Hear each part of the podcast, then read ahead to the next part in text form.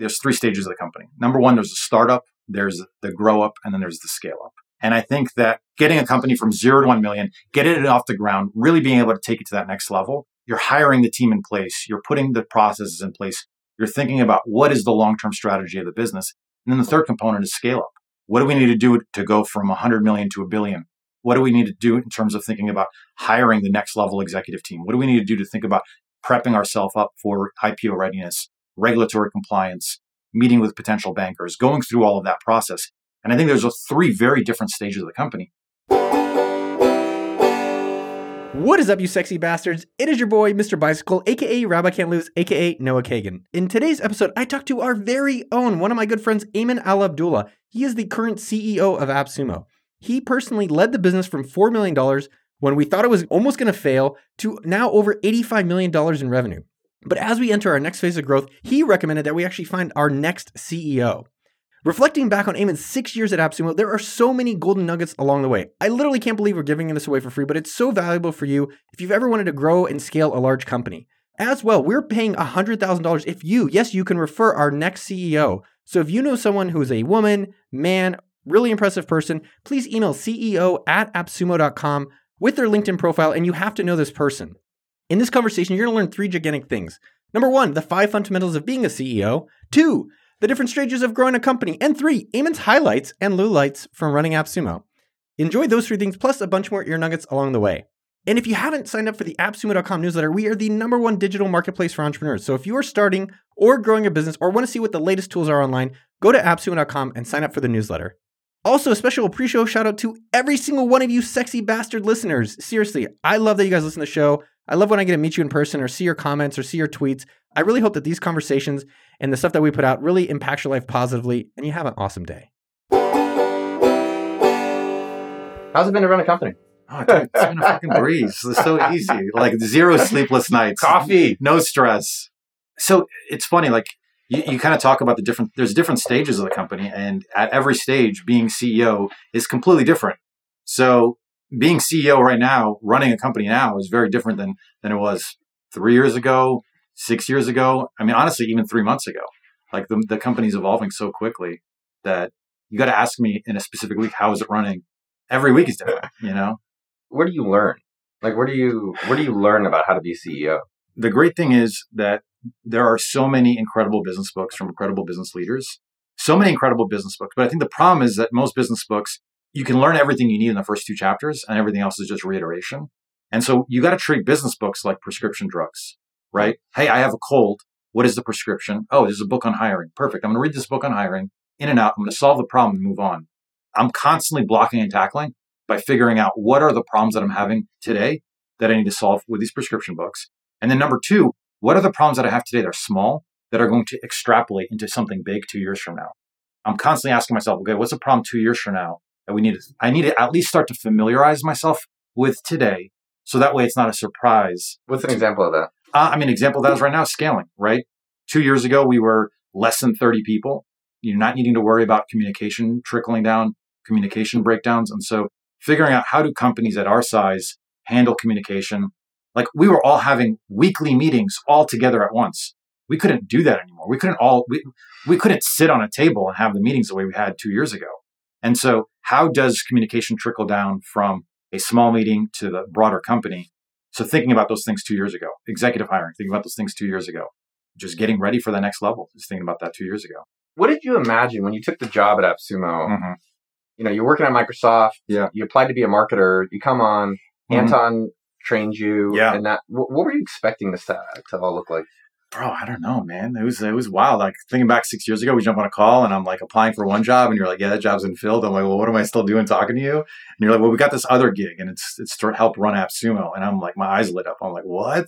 Like I'd been a customer since 2011, longtime fan of AppSumo, longtime fan of you, and uh, to have this opportunity to run a seven figure company, I was like, "Hell yeah!" Like let's do this. I like I'd never even moved. I'd never even visited Austin. I moved here sight unseen uh, for the opportunity, and so I was excited yeah, and it's been it's been quite a ride for six years now. What did you expect? Yeah, what Did did you have anything coming in? I mean, I expected to learn a lot. Um, I expected it to be tough. Admittedly, I expected a little bit to fail. Right, I didn't even do the full move until like three months in. I'm like, let me just make sure that like I don't get fired.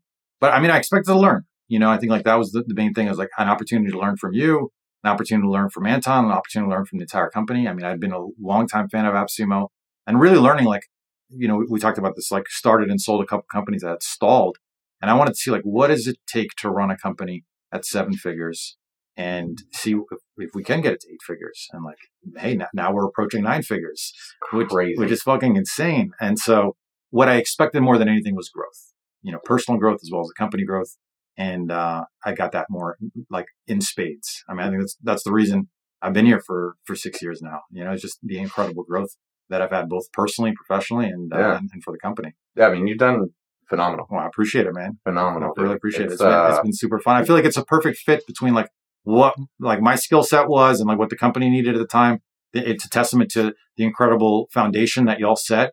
You know, being able to step in and really be able to like run the playbook yeah. and then you know iterate it and improve on it on time. Like I think it was just the perfect alchemy to get it to to the point where now we're knocking on 100 million. But here's, here's one thing I'm thinking about that, and we're going to go into some deeper questions around this. Is like, what do you think?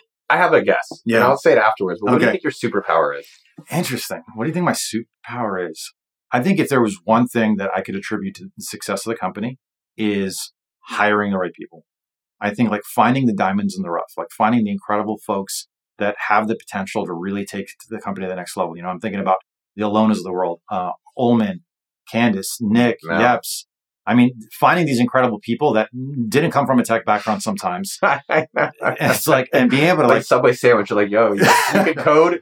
like being able to plug them Yeah, in man. and like seeing the opportunity, seeing seeing their potential, I think is is a testament. Number one, I think it's like part of the AppSumo ethos is like rooting for the underdog and like helping them 100%. get to that next level and really giving them a career opportunity that maybe they would have never gotten anywhere else. And I think like more than anything, like uh, I, I give all of the the success that we've had away to the team because we would not been able to accomplish anything that we've had without the team that was put in place. But uh, I think like if I, it was one thing, the superpower, curiosity of yours, it'd probably be putting that team in place. I was talking with Alex, who's our advisor in marketing. Oh yeah, Yeah, and I was talking about hiring, you know, seasoned people, and he's like, "There's something about hiring people that are wanting to prove themselves about the level of hunger right. and the amount that they'll actually work to prove themselves." Which I think you've done an amazing job with Yeah. Lona, Nick, Mel, Candace, Yeah. Yepes, like Olo, everyone. Yeah, Uh, so I think I would definitely say you've hired a very unique style of team. yeah, Plus, it's like everyone from Florida. you know, like uh, you called Miami before it was Miami. yeah. Just call me Francis Suarez. yeah. I mean, you're Yeah. like the Austin Francis, Right. And um, I'd say that you that was phenomenal. I actually think one of your other superpowers is consistency, Hmm. Interesting. and I think that's a very undervalued uh, superpower. I appreciate that. Thank you, sir. Very consistent. well, I mean, coming from the most consistent person, that Who? means a lot. Yeah, I mean, dude, you're like do like 100 push-ups every day for the oh, last 10 Oh, yeah. years. You know, like you you have a, a, a lot of routine. Like you Yeah. you're very consistent. That's interesting because I think of myself sometimes as un- inconsistent, but I think there are things I am consistent with. But I guess I knock myself on the things I'm not. Interesting. I guess I just admire with the company specifically. There are times where I just get bored. True, but I think that's your superpower. Honestly, like I mean, like you know, like Tim Cook is the perfect CEO for Apple right now. Steve Jobs would be would be terrible for Apple right now, but Tim Cook Mm. would be terrible to start Apple. And so I think it's about finding your own superpower and plugging into where where does your skill lie to the stage of the company. I wouldn't call it bored. I would consider it you you like to get things going off the ground, right? And you're like, well, once it's off the ground, like, all right, what's the ne- what's next? Yeah, what's next? Like, I'm I'm ready to pass the baton. And I think just recognizing that as your skill and your superpower, I think is is great. I mean, just the relationship that you and I have had. You're like, hey, let me start AppSumo, pass it to Anton, pass it to me, and uh, you know, just recognizing what the, that superpower is. I think is super important. So, I mean, this is one of the, the favorite things people like, and you know, we're talking about it. So, Mhm. you've been here six years, running the company, you know, five and a half years. Yeah. What do you say as the CEO? Some of the key lessons that you would give to other people who want to become CEOs in, in this experience. I do a CEO school in three minutes, I, I, Yeah. I mean, we have forty minutes. forty minutes. Okay. yeah, let's learn how to learn how to be a CEO of nine figure company in, in five minutes. So I, I I'm always reminded of this one story of uh, Alan Stein. He's an author. He actually uh, he studies top performance athletes, and he actually got an opportunity to ask uh, Kobe Bryant, "Hey, do you mind if I watch and sit in on one of your practices?" Because he coaches youth basketball, and uh, Kobe's like, "Yeah, sure, no problem." He watches Kobe for 45 minutes practice the most basic layups and the most pr- basic jump shots for 45 minutes. Like that was his entire practice. You would think this is the world's best basketball player at the time. He would be doing advanced spin moves, 360 dunks, some of the most advanced, most like top of the line basketball skills. But instead, he's just focusing on the basics. And after the practice was done, Kobe's sweating. He's done. He just, he just did the basics. Alan asked him, he's like, Kobe, you're the best basketball player in the world. For 45 minutes, I watch you do the same things I do with my children, like the kids, the youth basketball league. He's like, like, why? And Kobe looked at him, you know, RIP to Kobe. And he looked at him and he's like, why do you think I'm the best basketball player in the world? It's like, I don't get bored with the basics. There's a difference between the basics. Basics are not easy. Fundamentals are not easy. In fact, when we think about expertise, it's often taking the, the basics and the fundamentals to the limits of their potential. And when you think about what a CEO, what is the fundamentals and the basics and the fundamentals of being a CEO? It's really five things. Number one, it's people. We talked about that. It starts with people, the right people on the bus. Number two is strategy. Mm-hmm. What are you doing? What is the direction? What, like you can do a hundred different things. What are the things you are trying to take the company and being able to accomplish? Number three is actually executing. An idea means nothing without actually doing it. How are you setting up the systems and processes, the KPIs in place to make sure that you're actually making progress on that strategy? The last, and I think this is the one that gets super undervalued, no one really talks about, is cash. You can have a bad strategy, you can fuck up on a, on a hire, but if you run out of money, the business is over, right? That is the one that I think people overlook the most, yeah. and is one that I think, coming from an accounting background, is one that I actually spend a lot of time thinking about. How do we think about profitability? More importantly, reinvesting that back into the business, which I think is actually one of the most important things of the CEO is how to allocate resources, both time and people and money. And then the last one is psychology. 80% of the limits of a company is the leader. The growth potential of a company is the leader, and 80% of that limit is the psychology of the leader. The company will only grow to the limits of the leader, and the leader will only look, grow to the limits of their psychology. And if you're not focusing on your own psychology, the ability for you to really think about your own psychology, be able to, to have a deep keel, right? Not get swayed by the winds, not get swayed by the, the new shiny object syndrome, but rather having that consistency, the ability to be like, we are stubborn on vision, flexible on details. We know exactly where we're going and we're not going to adjust the sales every quarter. This is where we're going and you're either on the ship or you're off. And I think like understanding that psychology and not worrying about a pandemic, you know, derailing you, not worrying about a bad month derailing you, being able to be like, we're going to get through this. We're going to be able to get to the next level and being mm-hmm. able to, to relay that psychology to the rest of the team and have them actually get excited about problems and excited about stress and excited about all of the, the issues. I think that is one that, that I think people really mis, misunderstand. And it allows you to then go back and hire the best people because you're able to nail those, those really, those five principles. Let, how would you apply those principles to, let's say, running like a, like a Chinese restaurant? Or how does it apply to, you know, let's say you became the CEO mm-hmm. of, uh, you know, I'm trying to think of another like an e-commerce brand. So right. Like uh like this is a sh- company called Peddled. Okay. So I guess how would you think about being a CEO in these companies? Like if you they, they bring you in today. Yeah, I mean, uh, let's use a Chinese restaurant as an example, right? When you go on Google and look at the reviews, what is the first thing people talk about? Food. Full stop. And so what we talk about is the first principle: people. Do you have the right chef? That's number one. Do you have the right chef? Is the right chef in place to be able to sh- make sure that you have the world's best product, the world's best Chinese food in your particular zip code. That's number one. When you're thinking about strategy. Number two, are you going to be a greatest value Chinese restaurant? Are you going to be the world's best Chinese restaurant? Are you trying to be Michelin star Chinese restaurant? Are you trying to franchise, right? What is the vision you want to have for your company? What's the direction? They're all great. You have to decide what's most exciting. What, and, and where strategy comes from is what can you be the best in the world at, right? If you can ask yourself, what can I be the best in the world at and work back from there, that'll help you decide the strategy. But obviously, like let's say you want it to be the best value Chinese restaurant in the city. Of course, come on, always, always the best value. Well, that then that starts with execution. How are you interacting with your vendors to keep the costs down to translate that back mm. to your mm. customers? How are you thinking about that in terms of your staff turnover? How are you thinking about that in terms of being able to keep your rent down? Like, how are you executing on delivering on that value? And then this is where most restaurants fail is the cash. They basically operate at super paper thin margins. Most restaurants fail in the first year because the tax bill arrives in January and they don't have any cash left over from executing the entire year to pay the tax bill. And so they're in and out within 11 months.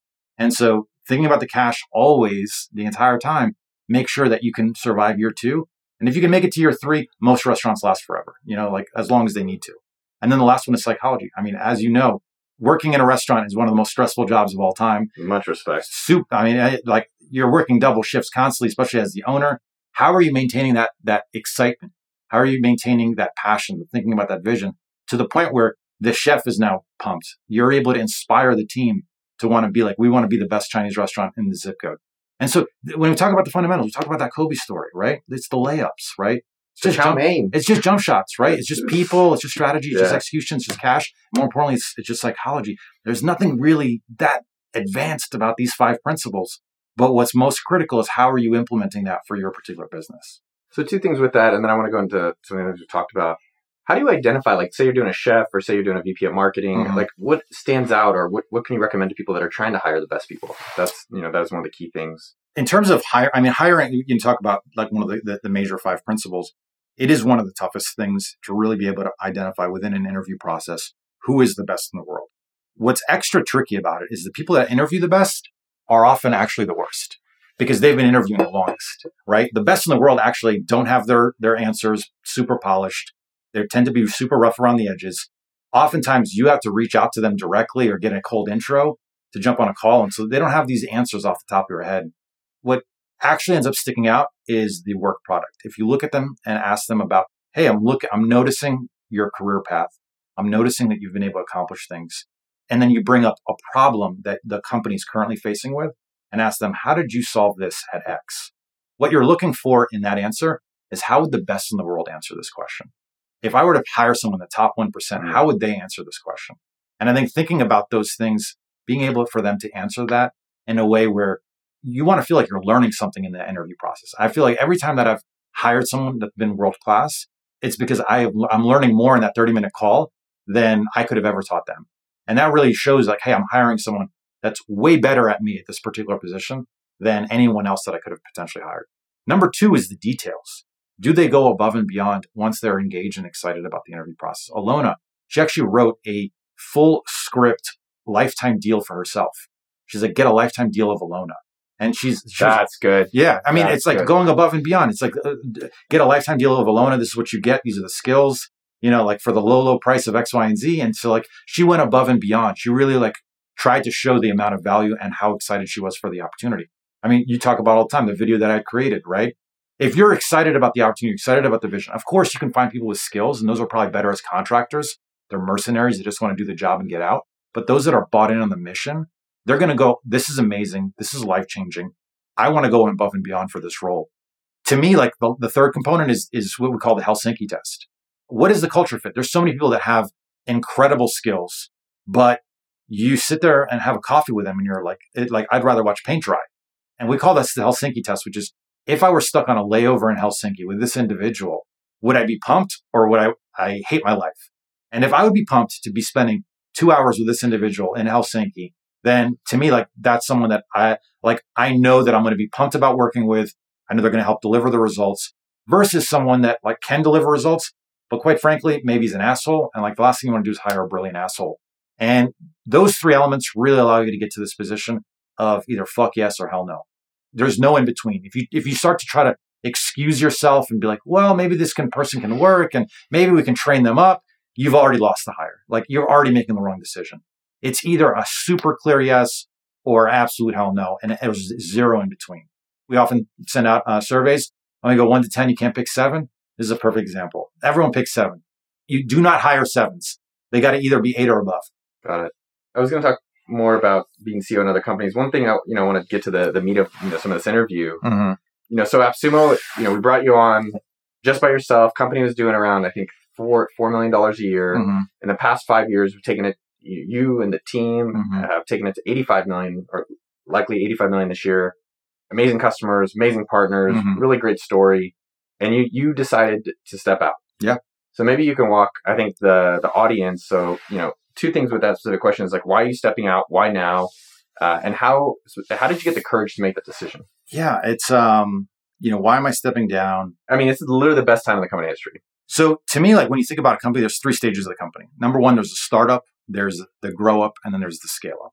And I think that startup, no, you're perfect for this, right? Like getting a company from zero to one, like zero to one million, getting it off the ground, really being able to take it to that next level, I think is is your, like your sweet spot grow up. I mean, I think that's really where we've been, right? Where we're trying to get it from three. To be honest, if we do 85 million, I think like that's underselling. We might do 100 million this year. You're hiring the team in place. You're putting the processes in place. You're thinking about what is the long term strategy of the business. And then the third component is scale up. What do we need to do to go from 100 million to a billion? What do we need to do in terms of thinking about hiring the next level executive team? What do we need to do to think about prepping ourselves up for IPO readiness, regulatory compliance, meeting with potential bankers, going through all of that process? And I think there's three very different stages of the company. CEO is such a nebulous role that it's kind of hard to understand those three stages. So I'm going to use another role. Let's go. Let's use VP of sales. A VP of sales at a startup is jumping on all of the sales calls. They're the one actually calling the, call, the, the customers and acting bigger than they are. And they're actually the ones closing the sale. In a grow up, they are now building the team. They're hiring their first SDRs. They're hiring their first account executives. They are thinking about the process. They're thinking about the KPIs. In the scale up, in the final stage, you are deeply thinking about advanced business development. You're thinking about Salesforce dashboards. You're thinking about integration. You're thinking about legal contracts. And to think that person number one should also be doing job number three, I think is a disservice to the company. I think when you start to think about that individual, I mean, they often sometimes can, but I think those are three very different skills. And I think it's also just cognizant that that's three different people. And so if we're willing to think about that for the VP of sales position, why not for CEO? Like, I think the CEO role, I mean, I, I feel like I've been in nine different jobs as CEO over the last six years. But if we we're to really chunk it down to those three major areas, the next stage of CEO is a completely different kind of CEO. Tim Cook is perfect for apps, uh, for uh, Apple. Yeah, Sumo maybe. Hey, Tim, if you're looking, we need you. so Tim is perfect for Apple right now, where Steve Jobs may not be, and vice versa. He would have been terrible when Apple first started. Mm. And so I think finding the right person for the right stage of the company is super critical. And then I think the last component is like for me, like right now, like I personally love the grow up stage. Like if I were to go back to the Kobe story, I want to become a black belt at the grow up stage. To me, like that's the, that that's an area that I want to double down on to really hone in my skills and focus on those layups and focus on those things and figuring out how, if you're at 3 million, what is it going to take to get you to 100 million and figuring out what is that process over and over again really going deeper on there. And sure, maybe in the future, scale up will be in the cards for me. But right now, to me, this growth feels like the sweet spot for myself right now. And then the last one, where did the courage come from? To be honest, it never comes. It doesn't come. You know, it's still a very scary situation. To your point, it's the best, best time in AppSumo history. Honestly, for the right person, this is the world's best job you know, people ask like, oh, like, why are you stepping down? Like, I think the better question is like, why did I stick around for so long? And I think it's how much I've learned, how many lives we've changed. I mean, partners text me like, I'm going to name my company after, I'm name my yacht after AppSumo. Like the amount of companies, the amount of jobs that we've created has been incredible. And like, I honestly joined Noah to, I thought I was going to be here for 18 months to two years, learn and move on. And I think that's a testament to you, testament to the team, testament to the mission that have, you know, been here six years, and I think just recognizing like, look, we are now transitioning from a grow up to a scale up. And that type of CEO is a very different type of CEO. And I want to help find that individual and help transition that individual, whoever that person may be, and help us get to that next level. But yeah, I mean, in terms of courage, it never comes. Honestly, like I think like I'm a big believer in the mantra of like go towards that which scares you but excites you.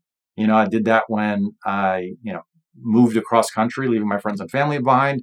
When I moved to Munich, when I came to AppSumo, leaving a very stable job at Microsoft. My, all my friends and family and my parents told me I was crazy to come to uh, to AppSumo, and it's honestly been the best decision ever. You know, even approaching my wife at a party, you know, seeing her, she's the most beautiful woman I've ever seen, and I was terrified. But I'm like, if I don't approach her, I'm going to be terrified. I'm, I'm going to regret this for the rest of my life. And so I think it's important for you to constantly be thinking about go towards that which scares you but excites you. And uh, to me, I think this is a, uh, uh, the courage is not there, but it's I think it's it's what's best for the company. I think it's what's best for myself. Why not push yourself to learn the scale up stage or try that? Yeah, it's a good question. I mean, I think like I'll flip that back to you. Like, why not you? Right? Like, why not you learn the grow up stage? Right? Like, if you were asked, if I you were to answer that question, I know, but I'm asking you. I, okay, yeah, I think it's uh, it, it's one of the. I mean, I think like I've had to push myself to learn a lot of different things to even get to this point. It's very different doing everything yourself to building a team to now building the team that builds the team. And so at every one of those stages, it felt like, okay, I'm going to have to now re elevate myself and get to that next level, re elevate myself to get to the next level. The main thing in regards to the scale up stage is I think it's the type of type of skills that I think are very different. I think it's it's thinking about compliance. It's thinking about you know regulatory. It's thinking about IPO readiness and you know uh, HR trainings. Uh, to me, like those are all things that I feel like are very preparatory versus like let's get the foundations in place. And I think like to me, my strength is much better on let's get the foundations in place and let's get us ready for the scale up phase.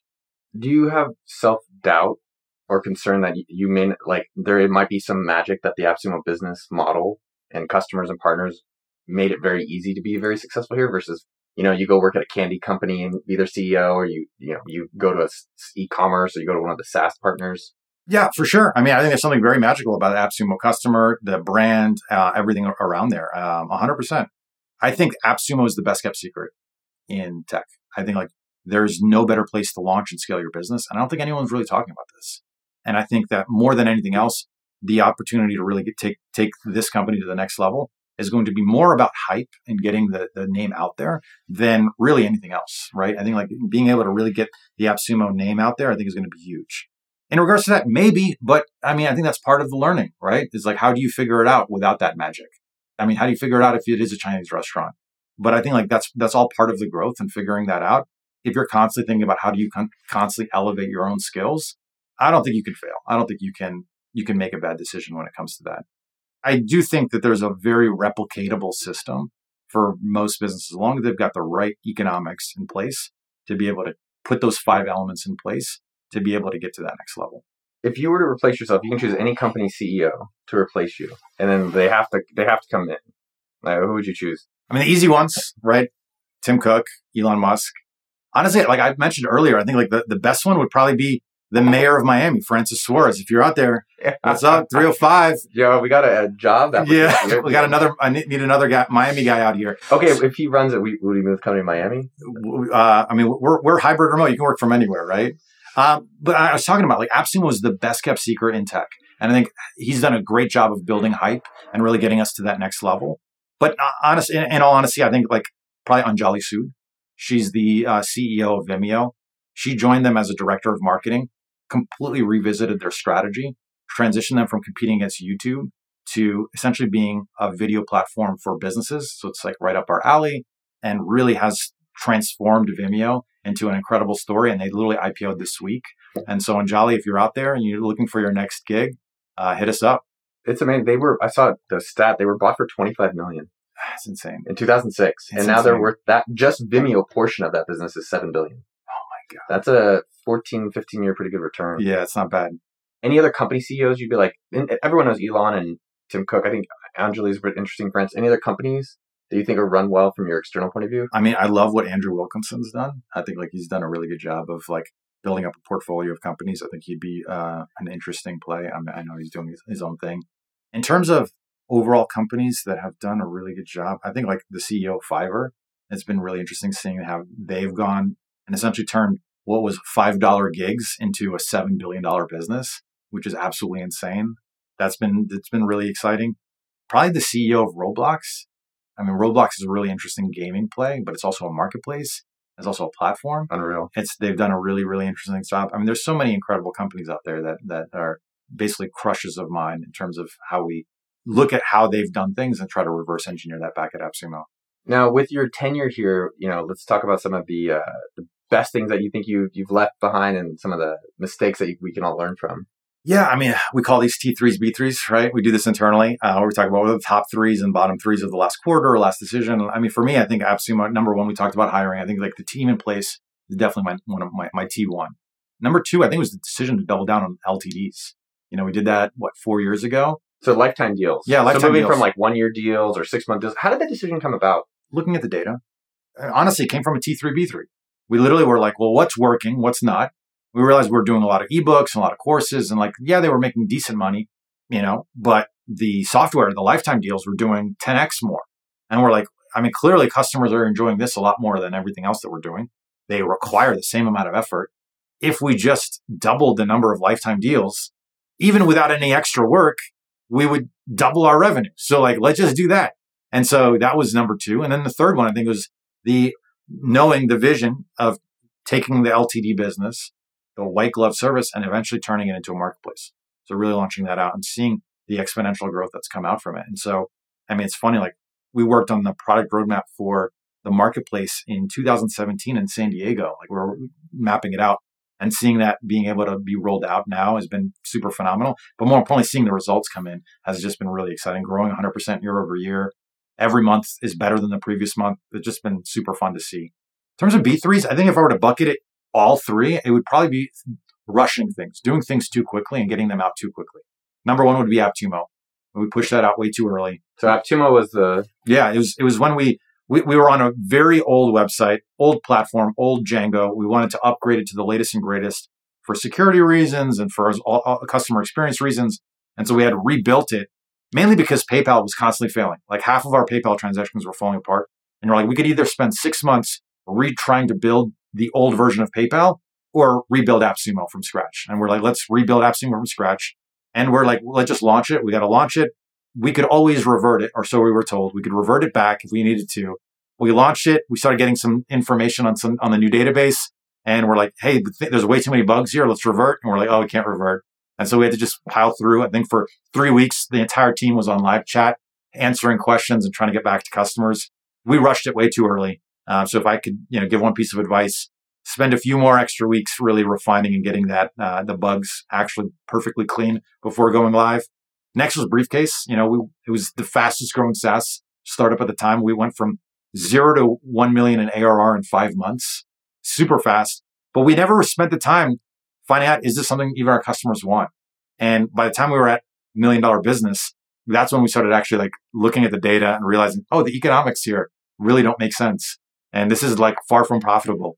And we uh, lost like a million dollars. Yeah, just casually, you know, no big deal. Uh, luckily, you know, through the pivots, I mean, now Briefcase and Plus, our loyalty programs, have never been higher. We've more than made back that money over the past three years. It's now incredibly profitable and it actually more is more in line with what our customers want. And it's actually growing faster now, despite doing zero marketing, because it's more in line with what our customers want. I think the last one is we probably rushed into launching Marketplace last year a little preemptively rather than like like it was something that had been building up for the last few years. And we're like, when are we going to launch? When are we going to launch? And it just felt like, okay, it's time. I think like all three of those moments, if we were to just take a step back, spend a little bit more time on on the launch phase, the start phase, I think we would have better set up all of them for a much smoother ride. I mean, granted, Briefcase and both Marketplace are doing great now. We might have had a, a much smoother launch uh, through the three of those. If someone is out there, they're in college or they're just starting their online business mm-hmm. or they're a content creator, how can someone improve to become a, a CEO, to be a successful CEO, to be a better CEO? I think number one, it starts with effective communication. You know, I think like if you're unable to effectively communicate both written and orally, it'll be hard for you to convey the ideas to the entire company. It'll be hard for you to figure out like how do we hire? How do we write a good job description? What is the strategy? How do we convey that to the team? Uh, so that's number one is just solid execution. Number number two is figure out where's your skill set. Where's your ideal skill set? Is it in sales? Is it in product? Is it in engineering? If you were to think about yourself as a T-shaped CEO, there's often this this concept of a T-shaped marketer, where you want to be super broad. You want to know a little bit about accounting. You want to know a little bit about marketing. You want to know a little bit about sales. You want to know a little bit about engineering. You want to know a little bit about everything, but there should be one thing that you go deep on, one thing that you become an expert on, and that should be overlaid with the strengths of the company. And so figuring out on the entire executive team, you should know a little bit about everything to the point where you know enough about legal where you're not necessarily a lawyer, but you're not led by legal, right? You're able to first focus on the strategy and, and help help there. And then I think the third one is focusing on those five fundamentals is figuring out how do you continuously double down on hiring, strategy, execution, people, and cash. The most important is just bringing all three of those things together to help get to that next level. What do you think the difference there, specifically if someone's a six figure CEO versus an eight figure CEO? Or, you know, even for yourself, like what were you doing as a seven figure CEO when you came into AppSumo versus an eight figure CEO? Like what was the day like for you at seven yeah, so I'd be curious what a day like for you is a, like a seven figure CEO versus you know an eight figure and uh, you know, nine figure CEO. Yeah, I mean when I first started, we're uh, you know remember I was doing it all right. I everything. Yeah, I was I was literally prospecting on Monday, jumping on sales calls on Tuesday, writing the copy on Wednesday, email goes out Thursday, doing support on Friday, just to do it all over again following Monday. So literally doing it all, and that starts with you thinking about okay, I need to hire for the process, right? If I'm spending all this time writing copy, could I hire one of my fun, my favorite comedians on Twitter to do the copy instead. You'll do a way better job, and now I can spend double the time doing sales, which is really my strength, right? Being able to focus on the on the sales side. And so we hired Gruyan. Gruyan's done a great job. He's still to this day. Now he's running our entire email team. One of the funniest guys in the world. And hiring him to do the copy now freed up one extra day. Hiring Ullman to do the sales, one of the best sales guys I know. Now allowed me to now double down, hiring uh, Shelzy to do the deal setup and the operations component of the business. I continue to open up the days. And so each day got progressively better and better, hiring Yeps to handle the support team. So now I have all five days taken care of, right? And I'm able to sort of take a step back. And, you know, now we're approaching eight figures, right? But the problem when you're at eight figures is now everyone's coming to you. You've got problems coming all over the place and there's zero context. You're constantly context switching. You're constantly firefighting. I remember going on vacation for two weeks. I literally had the laptop open the entire time because I'm like, I'm literally just firefighting the entire time. You have the team in place to do the work, but they're constantly coming you, to you to solve their problems. And you're like, okay, I need to come up with systems and processes so that I can actually take a vacation. And so figuring out how do you empower them? How do you create the systems and processes to the point where like now I literally go on a vacation. I don't have to open up my laptop and I know everything's going to get handled. In terms of the context switching, a great story is Sara Blakely. So Sara Blakely, uh, she's the, the I think I think she was like one of the first uh, female billionaires, maybe the youngest female billionaire. She started Spanx, and you know when she became uh, a CEO, walking down the hallway, one I think our head of marketing asked her like, "Hey, which package do you like better, the orange one or the purple one?" She's like, "Okay, the purple one." And so they rolled out this new product line. The purple packaging was everywhere, and sales were abysmal, way less than forecast. And she immediately was like, what, what's going on here? So she went to Nordstrom, she looked at the shelves, and she realized that their competitor was also purple. Their product was getting lost in the shelves. And so she literally went back to this person. She's like, why didn't you tell me the context? She's like, oh, it was all there in the paper. She's like, you just told me in this hallway. And I literally just like looked at them and I'm like, yeah, purple's better than orange. And they didn't give her the context. And so since then, she structured her days to be like, okay, Monday's going to be for marketing. Tuesday's going to be for sales. And so that way her whole day is focused on one thing. And for me, I go back to the five principles. So Monday for me is people. It's when I'm doing my recruiting. It's when I'm, I'm, I'm doing the outsourcing. For us, we switched it a little bit. Tuesday's execution. That's when we do our, our weekly meeting, our biweekly meeting. Because if you wait till Wednesday, like the week's already gone. So we want to make sure that we're starting the week strong Tuesday. Monday's a catch up time. Tuesday's like, okay, what are we going to accomplish this week? So Tuesday's the execution. Wednesday's the strategy. Mm-hmm. So we have our strategy meetings on Wednesday. We're thinking a little longer term. We're focusing on what do we need to do there. Thursdays for cash, usually when I'm meeting with the finance and accounting team. How are we doing on financials? What's our P&L looking like? How are we projecting on, on the month? And then the last one's psychology. Friday's the cleanup day. It's clean out inbox zero. How did we do in the week? Or the T3, B3s? And more importantly, how are we prepping for the following week? And so focusing on those five things is how I'm now structuring. It's not even about the day. It's about the week. With that, in terms of you structure your week, how would you also structure goals for the company? So have you structured either for yourself or for the overall business in the past you know, years? And has that changed at all? Yeah, uh, I think there's this old adage, it's like, um, how do you eat an elephant? It's like one bite at a time. First of all, like what psychopaths eat an yeah, elephant? like that's, that's, you go to jail. It's ridiculous. I, I prefer the better phrases like if you want to move mountains tomorrow, start by picking up stones today. And so what does that mean? Goals is okay, what is the mountain that I want to move? What is the big thing that I want to accomplish five years from now, 10 years from now? And how do I chunk that down? To something that I can do today. And so a perfect example is like, let's say you want to make a million dollars a year, right? I think that's an aspirational goal for a lot of people. I think make, they want to make a million dollars in a lifetime. Yeah, exactly. sure. But like, let's say I want to make a million dollars in a year. Okay. So yeah. what do I need to do in three years from now in order to help me get closer to that goal?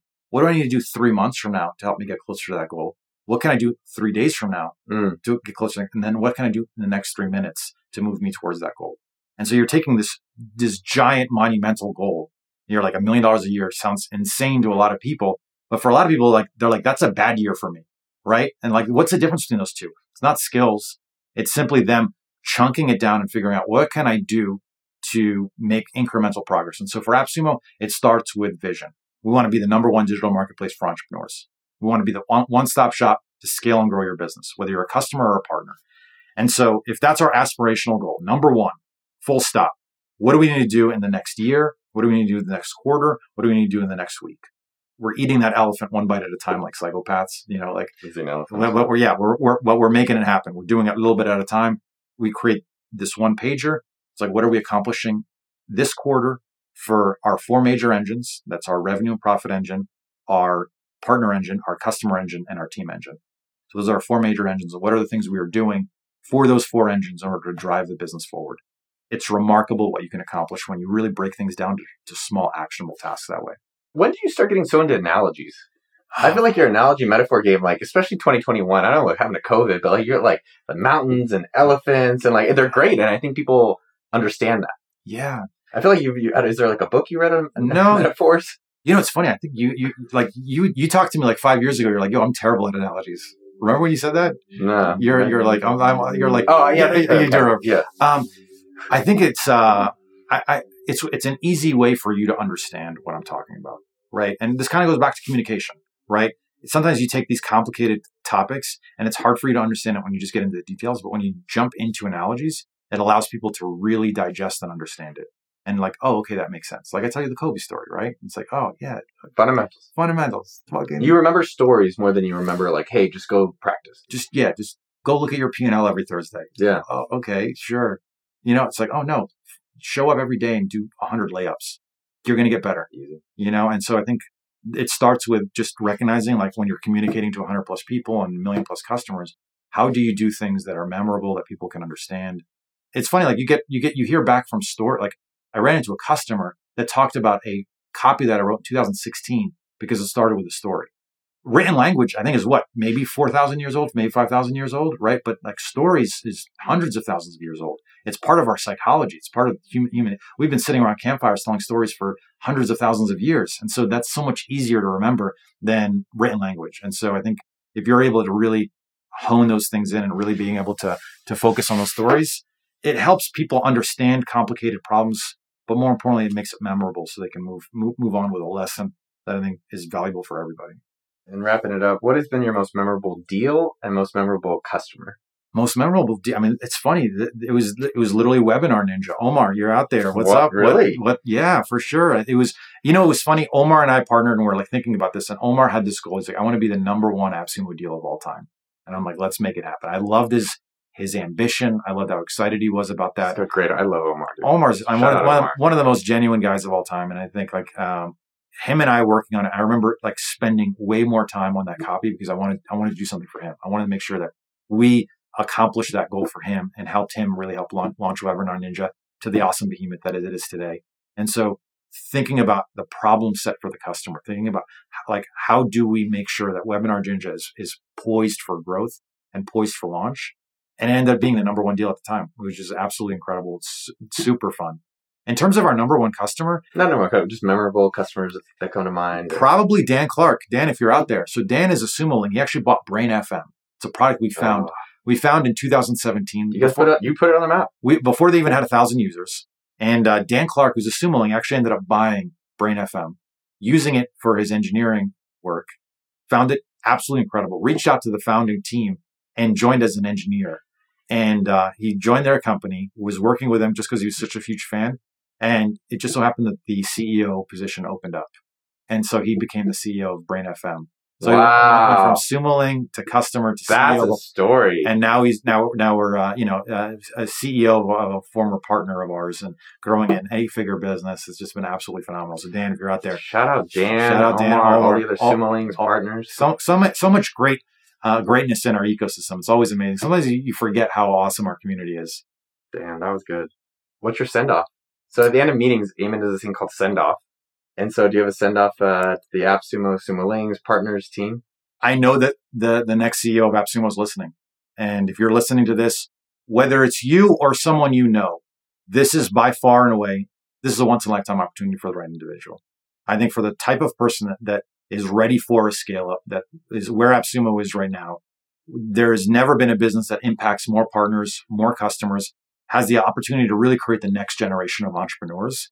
If that's you or if that's someone you know, well, reach out. I mean, I think I think there's gonna- this is, gonna- this is absolutely uh, opportunity of a lifetime. I'm personally excited to start working with you.